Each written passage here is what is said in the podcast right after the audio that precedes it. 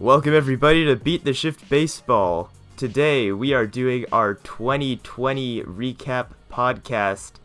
Yes sir, it is 2021 by the time you're listening to this. Happy New Year everybody. And we are going to talk about everything, or attempt to.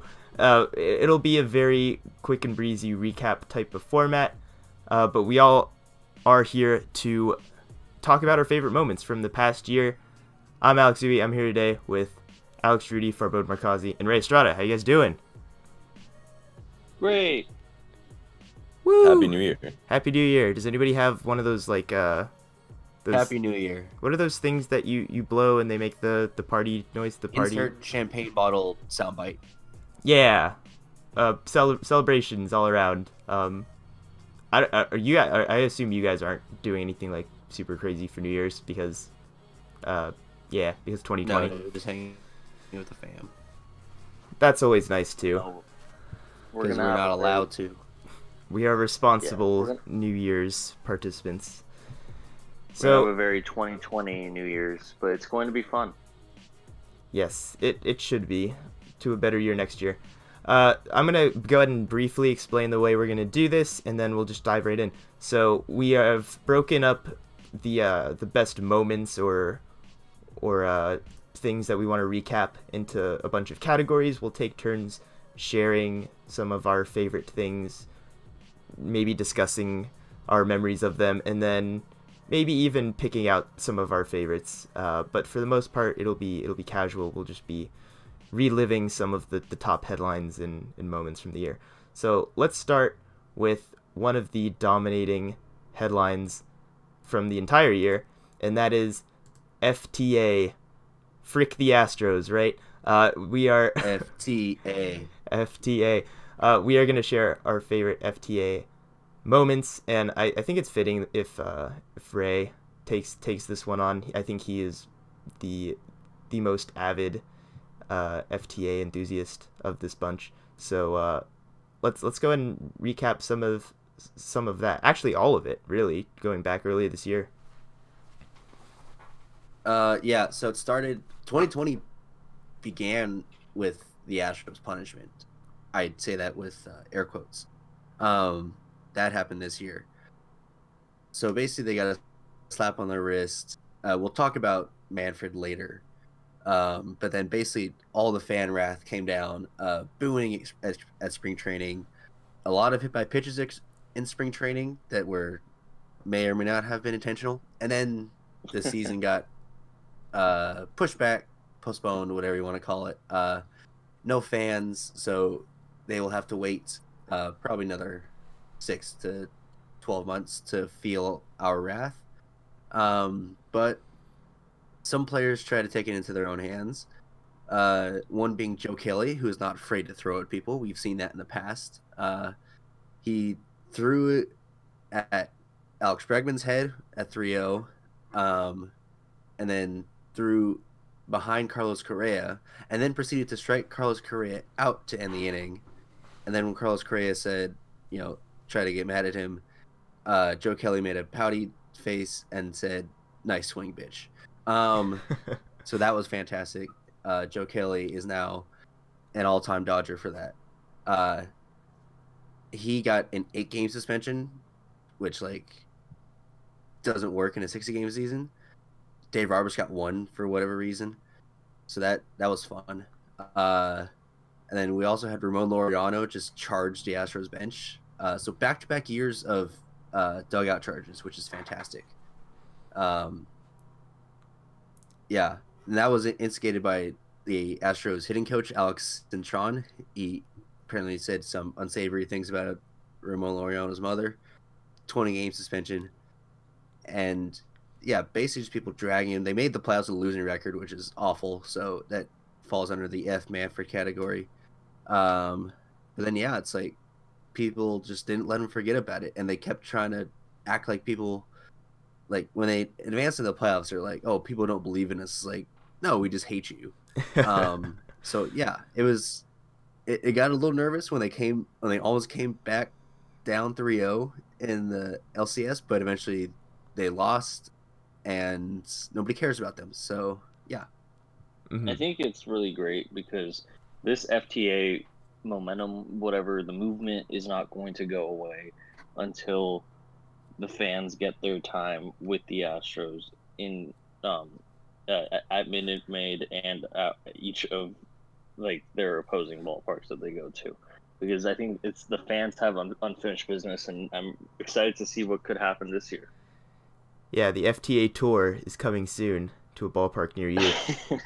Those two team confrontations were so unique and so hilarious compared to other confrontations. Like the pouty face was instantly iconic. Like who does that? You know, it's different than two guys going out at each other shouting.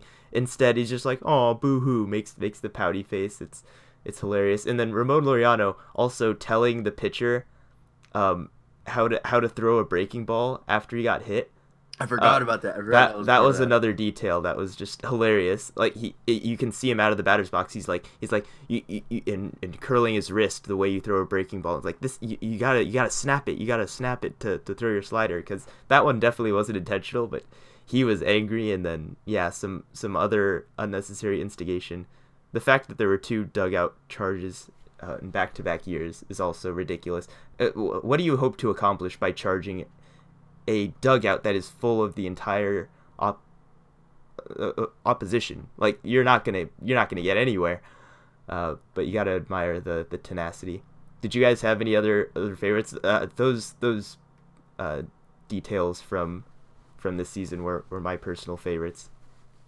Yeah, my favorite one had to have been just Joe Kelly, and then a second favorite was what you just said, just the snapping of the wrist. Laureano trying to teach the pitcher how to snap his curveball, and like how could you get a better player-player interaction than that?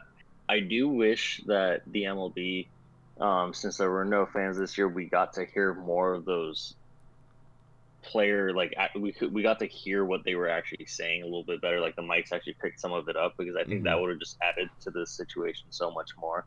But those two have to be my top two. Yeah.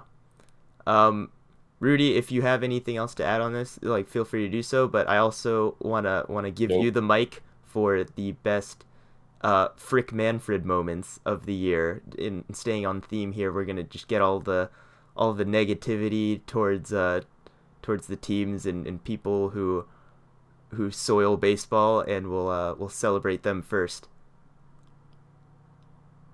Well, I mean, I think we could talk about this category for hours on end. It's one of our favorite subjects and topics, I think. It's really yes. Where we put a lot of our angst in life and focus it. But, I mean, I don't. Should I blow the whole load? And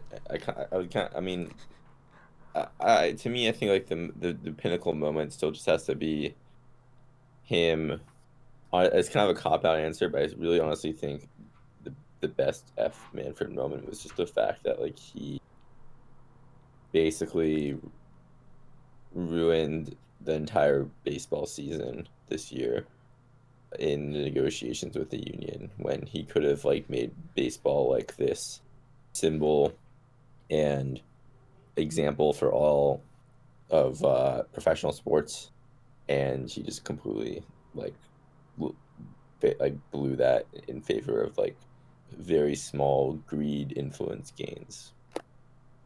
Yeah, definitely. And the fact that it was even close in deciding like what was the most egregious thing he did this year is amazing. This was the year of the quote with regards to the Astros punishment, where he said asking for a piece of metal back seems futile, referring of course to their World Series trophy, the commissioner's trophy, the commission, his own it's called the commissioner's trophy, titles trophy, and that's obviously not a great start. That was pretty early on in the year. He proceeds to do all the things and more that Rudy has described in kind of preaching this separation between the big wealthy like ownership sect of baseball and just the rest of everybody else, right? And holding everything up. And then, of course, just safety controversies, too, with allowing fans into the bubble during the World Series at a time where things really hadn't gotten better throughout the course of the year and the season up to that point. But the financial gains proved to be a more powerful influence, even though the circumstances were the same. Thankfully, there weren't any like huge outbreaks from that I know of. I mean, it's still not great now, but yeah, just a storm of controversy that he is creating. It's very avoidable controversy that he invited. To play devil's advocate, and I know we've had several discussions about this throughout the year, and there's a lot that Commissioner Manfred could have done better, especially, I mean, in regards to even baseball's own image and not with the greed and everything. But I mean, I might get kicked off the podcast for playing devil's advocate, but I mean, in the end of it, sometimes the commissioner is at the mercy of the owners. So it's not all on Rob Manfred, but like, it's just the combination of all of this stuff that was just, wow, what like, you really screwed this season up. It was how egregiously in bed with the owners that he was. Like, he didn't try to appear to play middleman. He was like, no, I work for the owners. I'm only going to listen to the owners. Yeah, it was how it was disappointing seeing how it poor the relationship, at least to fans, us fans, seemed between the MLB and the Players Association, because of how in bed, like you said, with the owners he was. Mm-hmm. But hopefully they can right that ship and we don't see a strike after the 2021 CBA. Yeah. No, you're right. It's an easy movement to get behind when it's referring to Manfred, who is the symbol of Major League Baseball. But really, it is a collaborative effort on all fronts, whether you're talking about MLB leadership or individual team management or whatever. Like, there's a lot of people involved and a lot of people influencing these decisions. It's not just him, but for unification's sake, it's a nice message. F Manfred. And yeah, we'll move on to non-targeting categories of our recap. But that was a big part of the year. Let's talk about some of the biggest trades from this year, and signings. Just big changes to rosters, really, that we've really yet to see the full impact of. Well, this first one we probably did. Mookie Betts and David Price go into the Dodgers right before the regular season was supposed to be, really. There was not a lot of notice on that. It was kind of out of nowhere. There were rumors about Betts, or the Red Sox shopping Betts, but that was definitely a big splash when it happened. Of course, a former MVP going to one of the already best teams in baseball. David Price ended up opting out of the season due to health concerns, of course. But Mookie Betts proceeded to sign. It was a 12-year extension, right?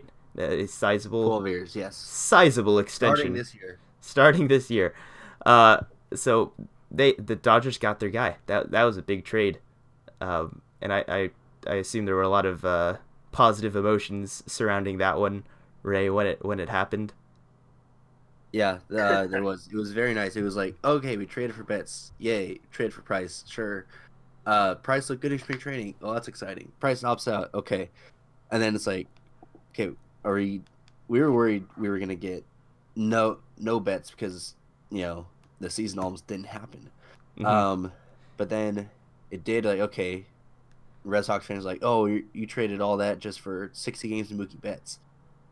And they were like, oh, maybe we'll extend him. Maybe we'll re-sign him. And then we extended him for 12 years. And now Red Sox fans don't have anything to say. Yeah. So and now you can sleep easy. I think as a non-Dodgers fan, I was both hoping that it would be a 60-game career for Mookie Betts with the Dodgers, and also at the same time a longer career.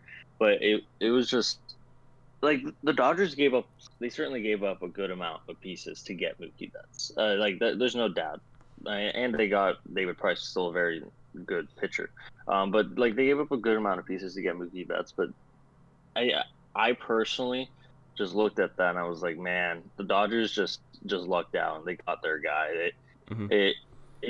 For those that don't know about my fantasy struggles, this looked like a trade that I would have made. And I would have lost Mookie Betts out of it. That is the lowest of insults to a team is like saying that's a trade I would have made. If you're Farbode, like you should be concerned. We talked about, and by the way, the rest of the trades from this year, pretty much all the Padres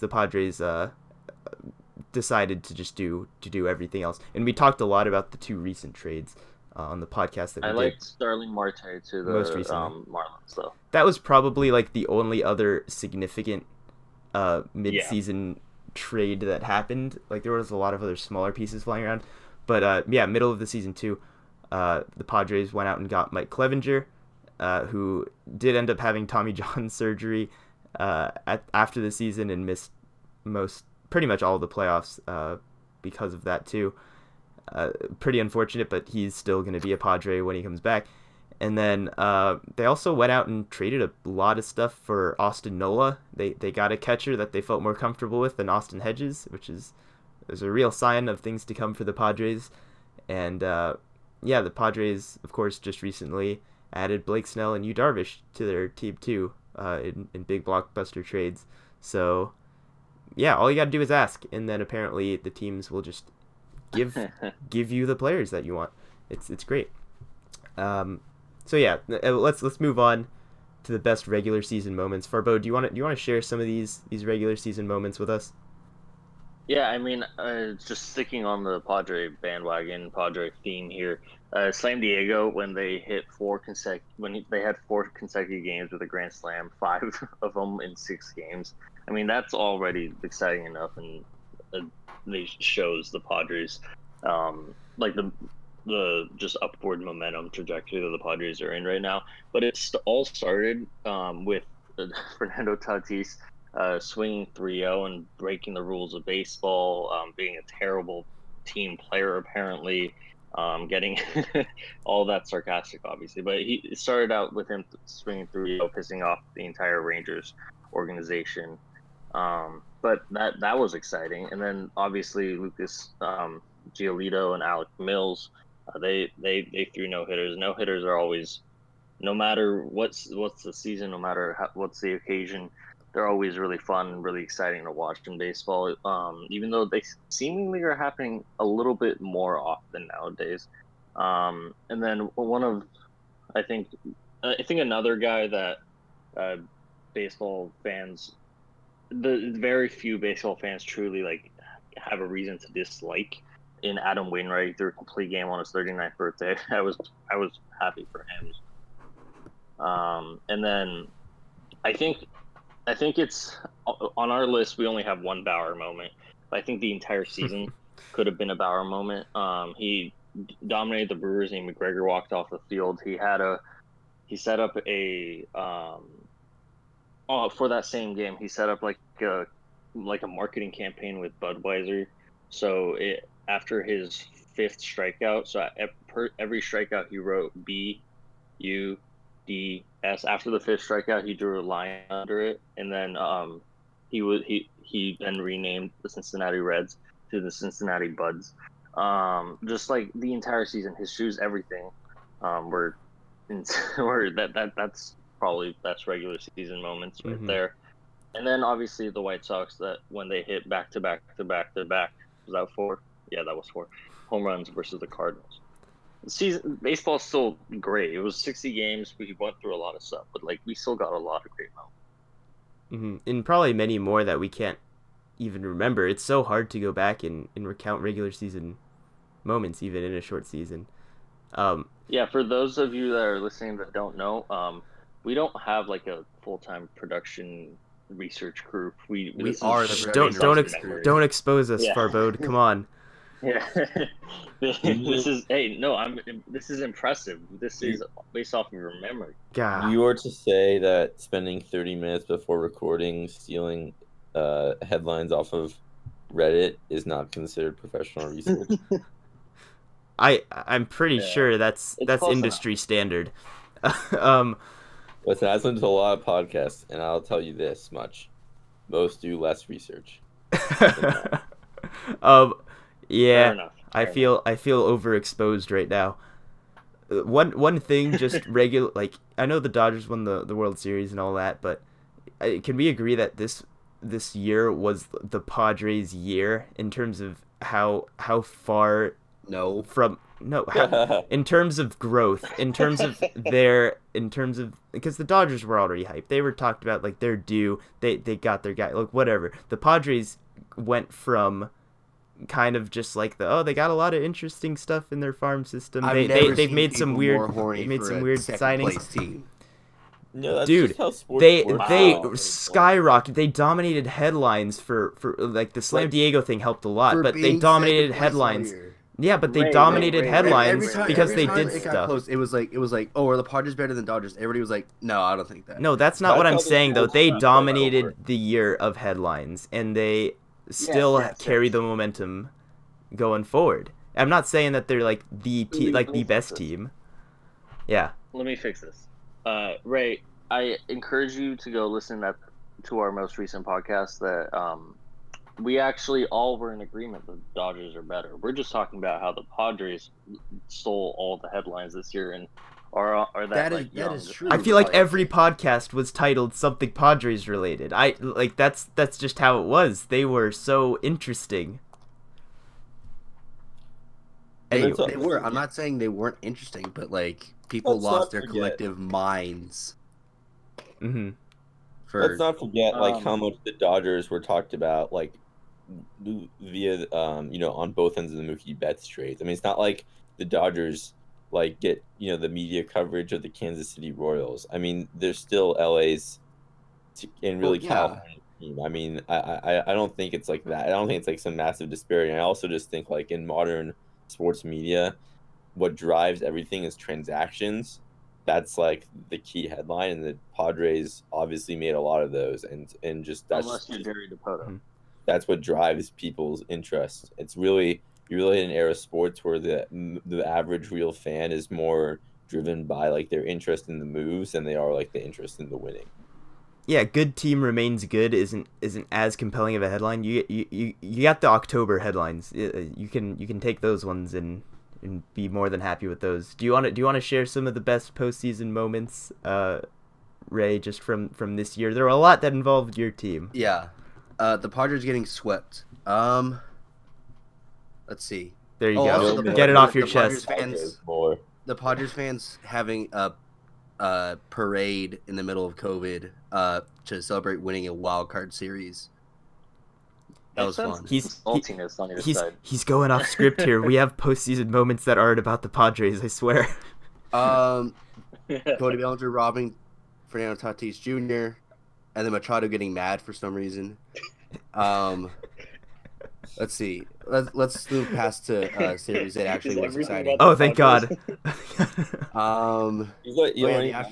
Astros lost. The Braves, Atlanta sports loves blowing leads. The Braves blew a 3-1 lead. There's a lot of shade going on.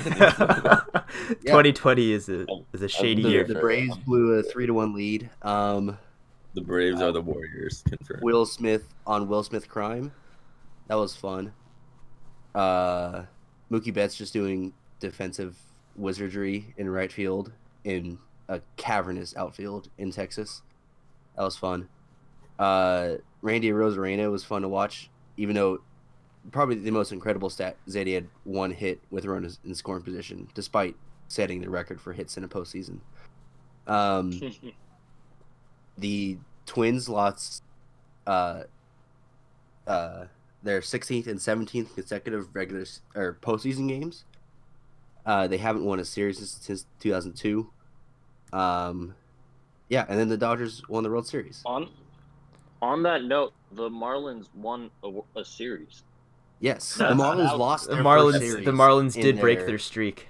Yeah, the Marlins lost their first postseason series in franchise history. They embarrassed the Cubs into trading Yu Darvish, basically. Can I also just share the heartbreak that was Mike Brasso hitting his revenge home run off of Aroldis Chapman in a grueling at bat? Because I want to, I want the pain. I want to embrace the pain. I don't want it. You can take mine. I'll take your pain. I'll take all of it. Chapman did throw at Brasso's head pretty explicitly early in the year and did receive a suspension for it. A lot of tensions flaring between those two teams, and the fact that those two players were up against each other in the eighth inning of the deciding game is too much. Chapman, why is it always Chapman?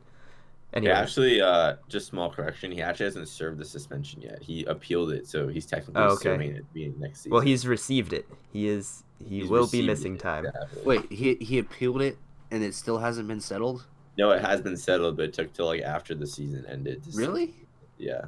It was pretty close to the end of the season that it happened. So, yeah. All right, we're gonna get into some really fun stuff here next. I'm sorry. What did you have, Rudy? I just said lit. Oh, okay. I thought you said wait. Sorry. We're gonna talk about some memes, some odd stuff that's happened this year, because there's always really unexpected and new things that happen that are worth talking about, and some of them are just straight up hilarious. Who wants to read these ones? I'll leave it up for grabs. You think I should? Okay. All right. So let's start with just one that was pretty funny that was making its internet rounds earlier this year. There was a rain delay during an Orioles game earlier this year, and the Orioles scoreboard operator was asking somebody to send him a pizza on the scoreboard. That's just genius thinking on your feet right there. I wonder if he actually got his pizza. We shall see. My personal favorite. I like to think he did. I like to think he got all the pizza. I like to think everybody that saw that sent him a pizza, him or her. I actually don't know. My personal favorite was Trump canceling a first pitch at Yankee Stadium on Twitter very publicly. In saying that he would have to cancel that appointment that was never actually made. He was never invited. He was not even considered, according to Yankees personnel, and everybody was very confused to receive that announcement. So that is just also a very 2020 thing to experience. But the fact that my favorite team was like, nope, this dude's crazy. We don't know what you're talking about. Like that's a very satisfying thing. I love the equivalent. It's like the equivalent. I'm not coming to your party. It's like, I wasn't inviting you to my party. Exactly. Somebody gets it. Okay, this one was really weird at the time. Jonas Cespedes, earlier in this season, missed. Like he just went missing, and he forgot. What ended up happening was he forgot to tell the Mets that he was opting out of the season, and he left the hotel that the team was at the time. But that morning, there were just reports out that the Mets could not find Jonas Cespedes, like he was just like it was a cat that got out, and he hadn't come home, and they were worried and out looking for him. That was just the vibe. The actual like PR statement from the Mets was not nearly as alarm raising, but it's just very weird. Wait, like they just said he didn't report to the ballpark, really, and they didn't see him at the hotel. I specifically remember Rudy and I had a heated discussion about how poorly the Mets handled this, and Rudy and I were telling Uwe that, and he was like, "Nah." But now I'm glad. I from what you're saying, is like you agree. No, it was certainly a moment, like it was blown into a moment of panic. Like straight up, like people were like, "What the heck? Like, I hope he's okay. Like, what happened to him?" It was so ambiguous. But that's partially just because of how everything was circulated. I'm not blaming the Mets, but whatever. But the point is, like, he didn't report, and then they couldn't get a hold of him. Yeah, I don't know. Maybe he was driving. Maybe he was still on the road. It was such a weird year for Jonas Cespedes, because like he finally came back. What he hadn't played since like 2018, whatever. Yeah. The home run, I think, that ended up being the game-winning home run on opening day, and like it was like looking halfway decent, and then just like I'm ahead out. basically. Are you leaving? Yeah. Nope, that was Cespedes. Okay, I'm joking. Safe travels. Yeah. I'm going to tweet that you didn't report to this podcast. Oh, no. People will be worried. Let me tell you. And then I'm going to write the headline that we do not know Alex Uby's whereabouts. No. Oh, God. I'm scared. All right, we a couple more beams. Another one from preseason and like the simulation games that kind of modeled a second spring training. The second preseason, not spring. The second, yeah, like the summer spring training, whatever. The Dodgers ball boy, who is out there playing left field for one of these sim games, the man, the myth, the legend, Chico, was making defensive gems out in these simulation games. He threw out Chris Taylor, trying to tag up from pretty deep in left field, and also I think there was another play he made just a day or two later. Yeah, he like robbed Mookie Betts. Sliding catch too, I think. Yeah, he's just out there making plays. The ball boy of all people. Didn't let him hit. # Let Chico hit. Yeah, rallied the troops there. And then Zach Greinke is a timeless meme, but especially this year with an empty ballpark and us getting to really hear all the Zach Greinke shenanigans for once. He was telling batters what he was going to be throwing sometimes, just to mess with them. And of course, he's still out there throwing epheses and doing all that. There was a great snapshot of him sitting sitting crisscross applesauce behind the pitcher's mound while the grounds crew worked on it. Like, that's just Zach Greinke being Zach Greinke. He's always going to be in this category. Yeah. What were your favorites of these or any others that I missed? I think mine is the Orioles scoreboard operator. I think getting pizza is important, and I hope everyone who asks for a pizza can get one. And I think this is it's such a basal human need that it transcended baseball, and like other people were memeing it. So and like I think Zach Greinke can win the memes category every year just because of like this guy's good too. He's no like Munenori Kawasaki of just memes and not being that great. Like this guy, like Zach Greinke can win the meme category every year. He's just a different breed. Great ball player, and yes, that is me complimenting a Nationals player. I do like the meme of Chico playing because it's very wholesome. It's like just like it brought the fun back into baseball. You know, these guys are playing inter squad games, and for you need a guy to fill, and it, you know, everybody's having a good time. You know, nobody's like getting mad at him for throwing out Chris Taylor and stuff. And it's like it's all in good fun. So wholesome. If no one else could tell, Ray is the Dodgers fan. Mm-hmm. I love the Padres. Stadium.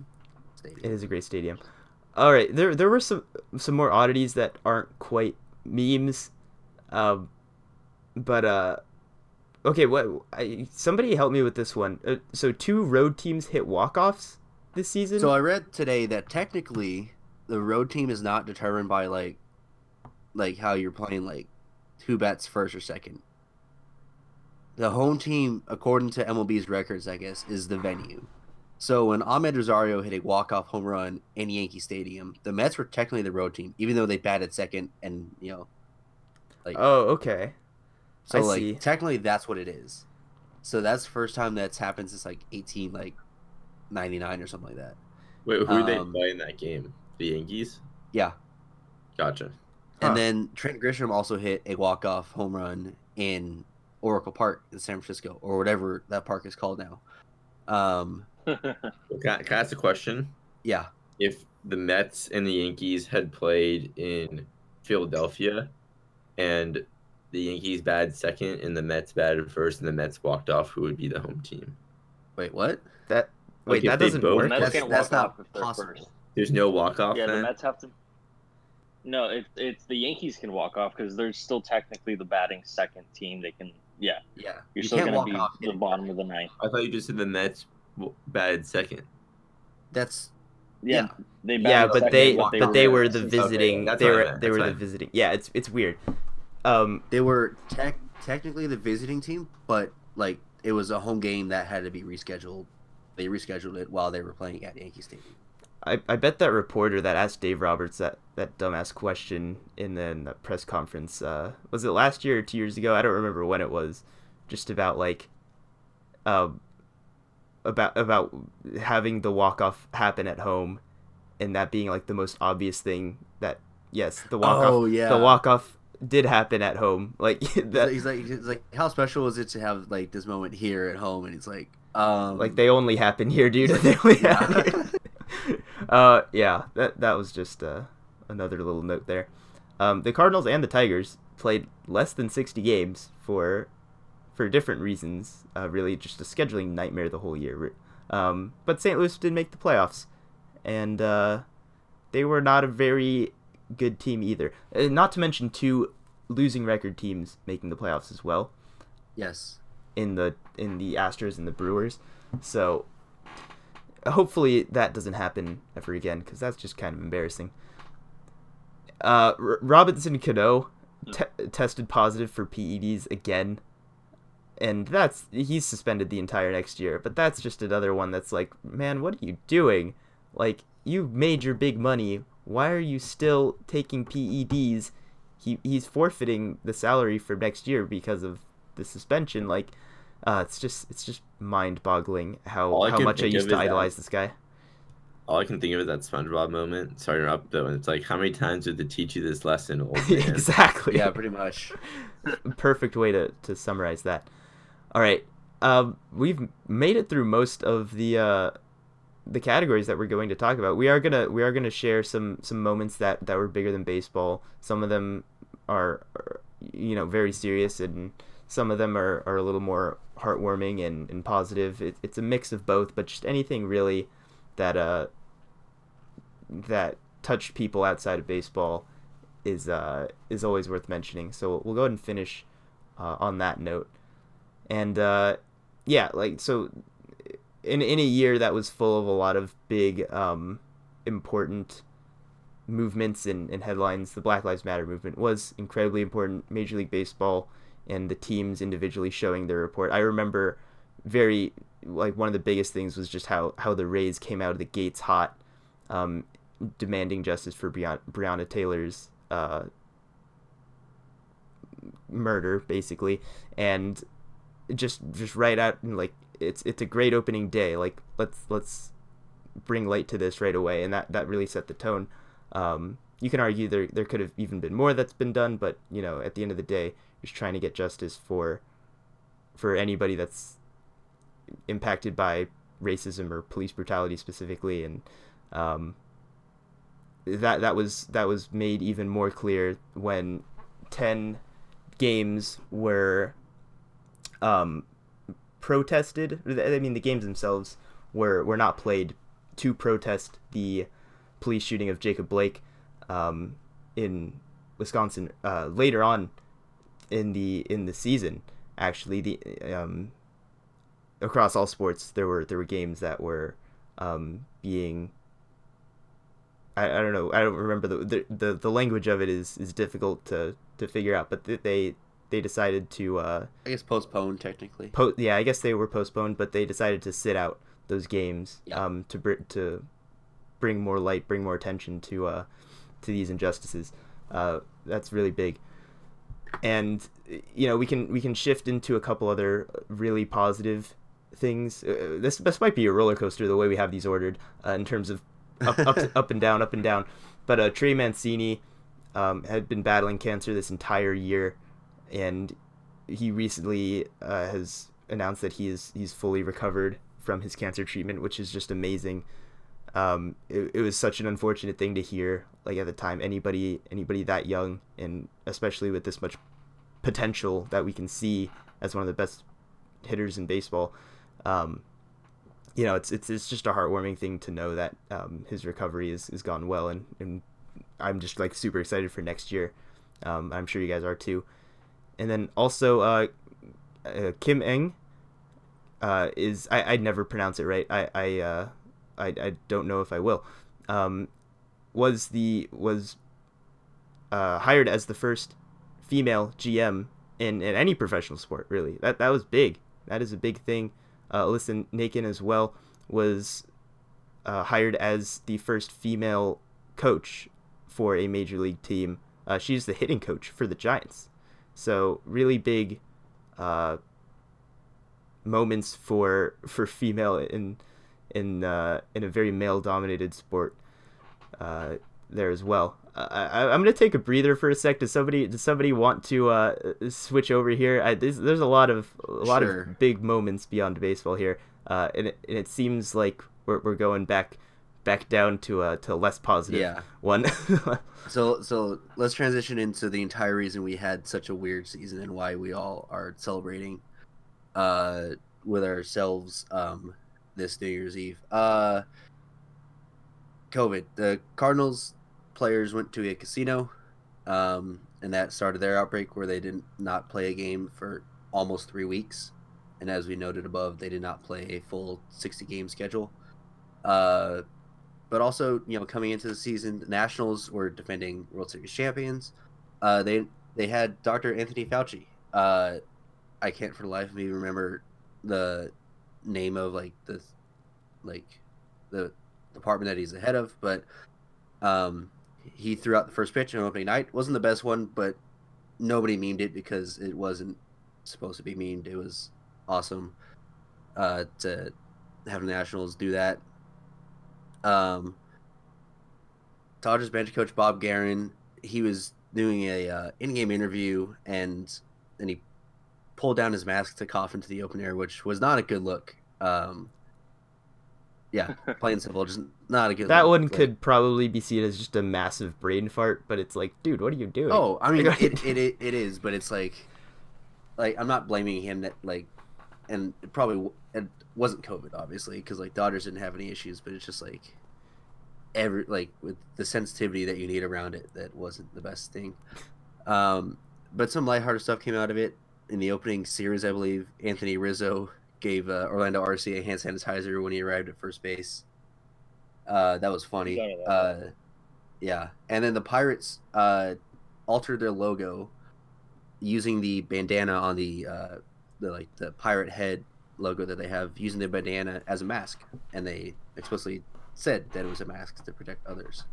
And then I assume Farbode put this on here. Trout had some dad power. Trout became father to future 5-time MVP.